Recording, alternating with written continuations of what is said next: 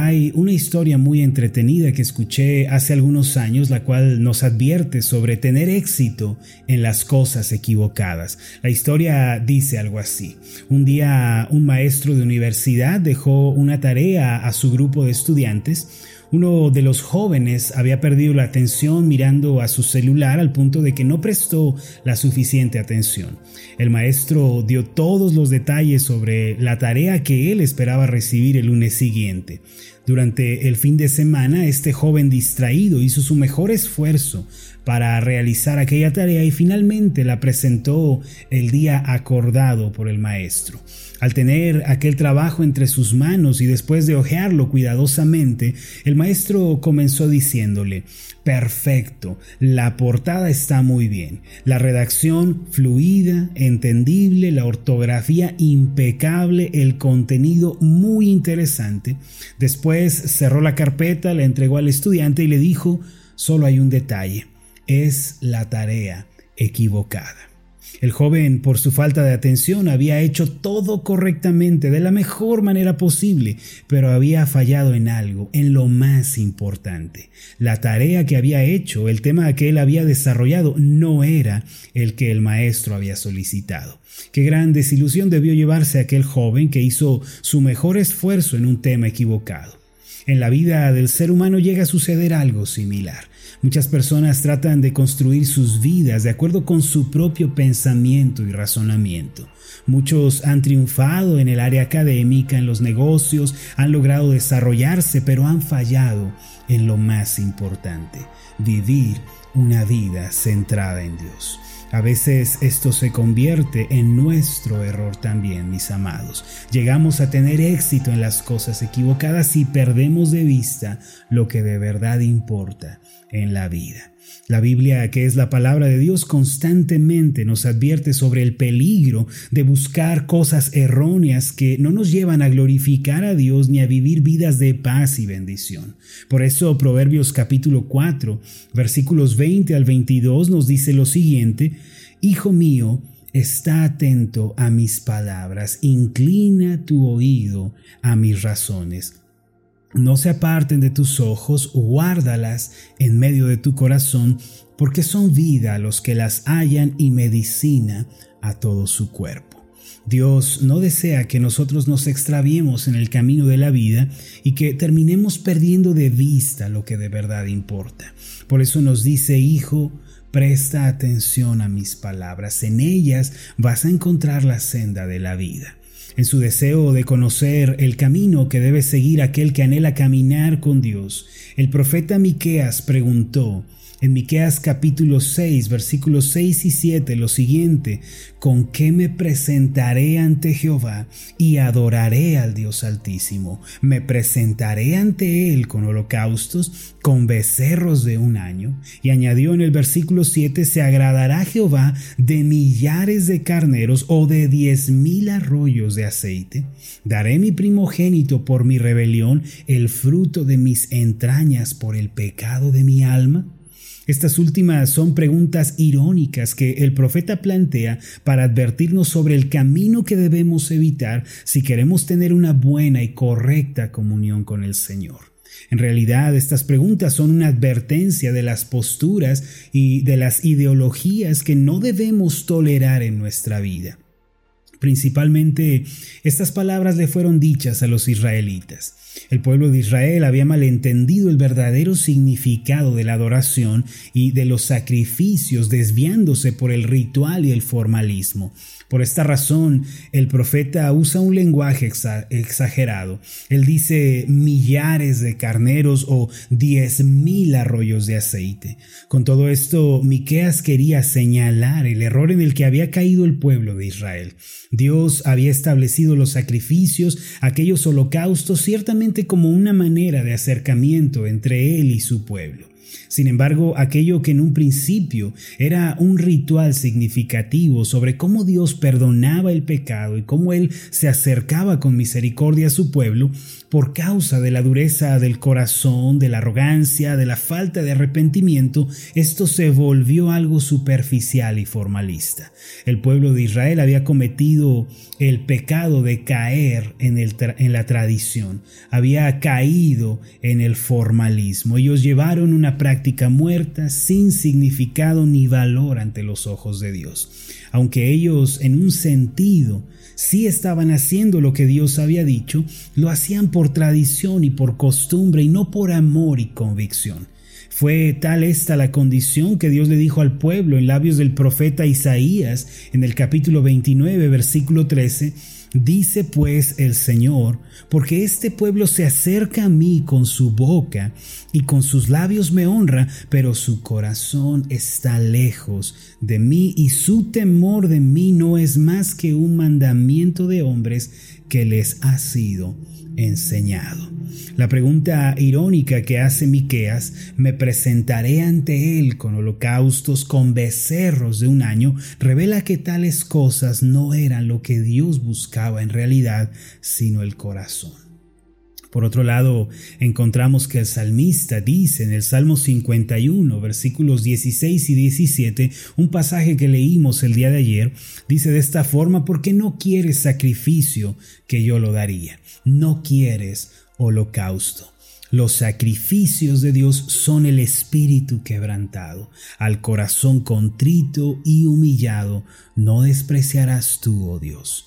Además, en la misma pregunta irónica del versículo 7, el profeta Miqueas plantea una situación incómoda para los israelitas. Él les dice: ¿Se agradará Jehová de millares de carneros o de diez mil arroyos de aceite? ¿Qué significan en detalle estas palabras? Esto nos muestra el pensamiento que muchas personas guardan en su corazón el día de hoy. Esta pregunta hace referencia a las personas que ponen su seguridad, su bienestar, su esperanza en las riquezas y en las cosas de esta vida. Actualmente se llega a pensar que una persona que más tiene, la persona que tiene una mejor casa, que posee mejores cosas, una mejor posición, se cree que lo tiene todo asegurado. Sin embargo, tal cosa no es verdad.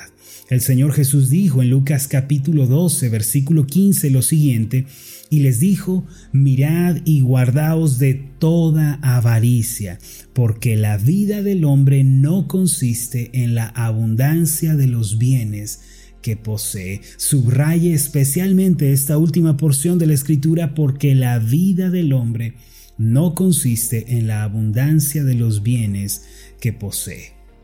Ahora, ¿por qué esto se relaciona con la pregunta de Miqueas sobre los millares de becerros, sobre los arroyos de aceite? Muchos israelitas se jactaban de tener poder económico, de tener riquezas, estatus social alto, al punto que podían presentar grandes ofrendas ante Dios. Pero mis amados, esto no era lo que el Señor buscaba. Hay personas que ponen su seguridad en el dinero, en la abundancia, en el estatus, en sí mismos, en sus talentos, en su ingenio. Sin embargo, tener todas estas cosas no significa que estamos agradando a Dios o que nuestro futuro esté asegurado. Como un pastor consejero he comprendido a lo largo de estos siete años de ministerio, después de haber aconsejado a cientos de personas que no importa de quién se trate, los problemas internos del corazón por lo general son los mismos.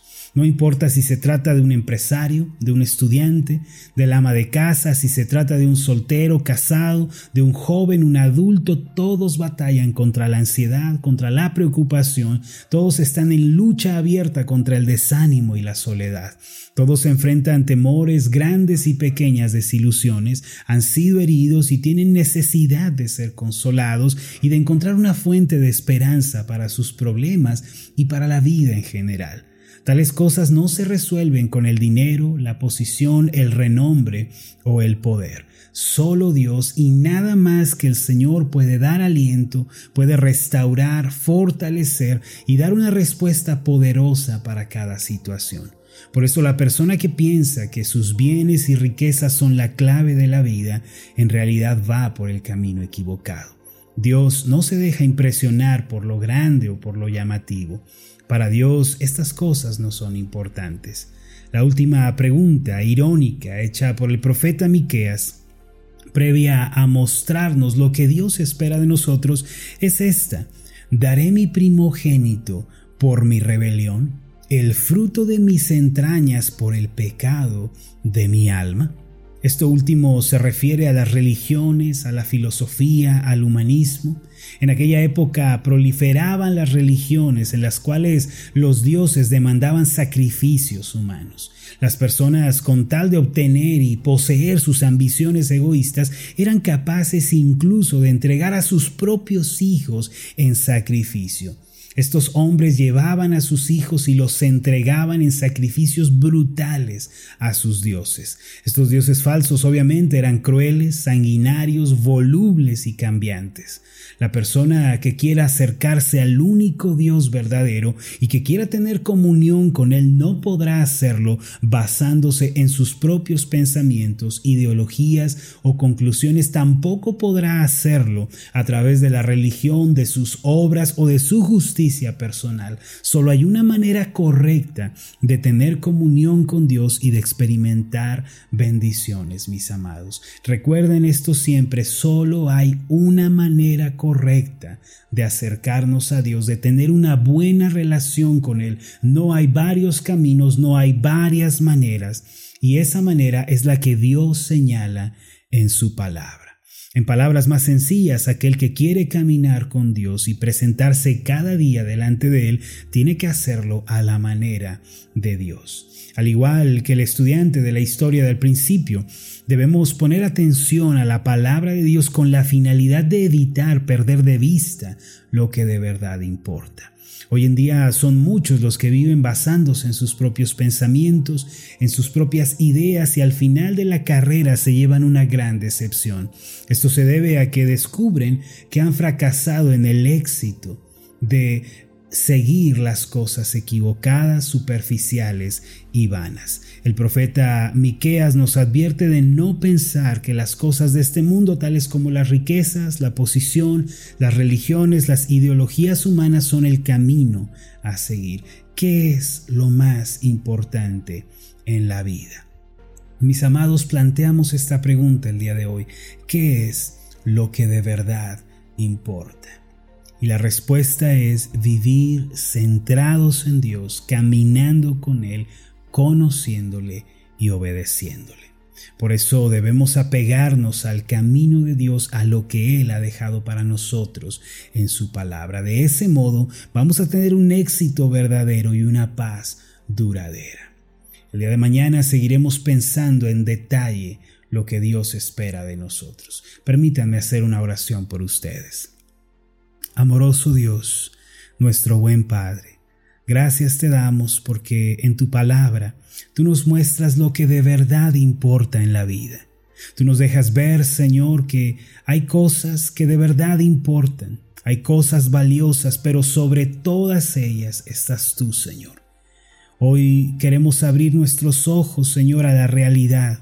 Permite que tu Espíritu Santo traiga convicción a nuestro ser que podamos ver, Señor, el día de hoy, que no basta la posición, no basta el poder, sino que lo más importante es seguirte y obedecerte sobre todas las cosas. No permitas que pongamos nuestra seguridad en lo material, en nuestra posición o renombre, sino que siempre estemos apoyados en Jesucristo el Salvador. Esto te lo pedimos en el nombre de Jesús. Amén y amén.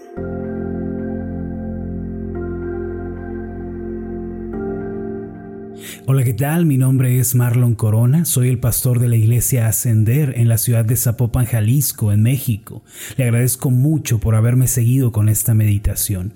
Mi oración siempre es que usted sea prosperado en todas las cosas y goce de una buena salud, así como prospera en su alma. Lo invito a que ore por las meditaciones Ascender y le pregunte a Dios cómo puede usted ser de bendición para este ministerio. Las meditaciones Ascender son impulsadas y apoyadas por nuestros oyentes. Reciba un fuerte abrazo de mi parte. Que Dios le bendiga. Hasta la próxima.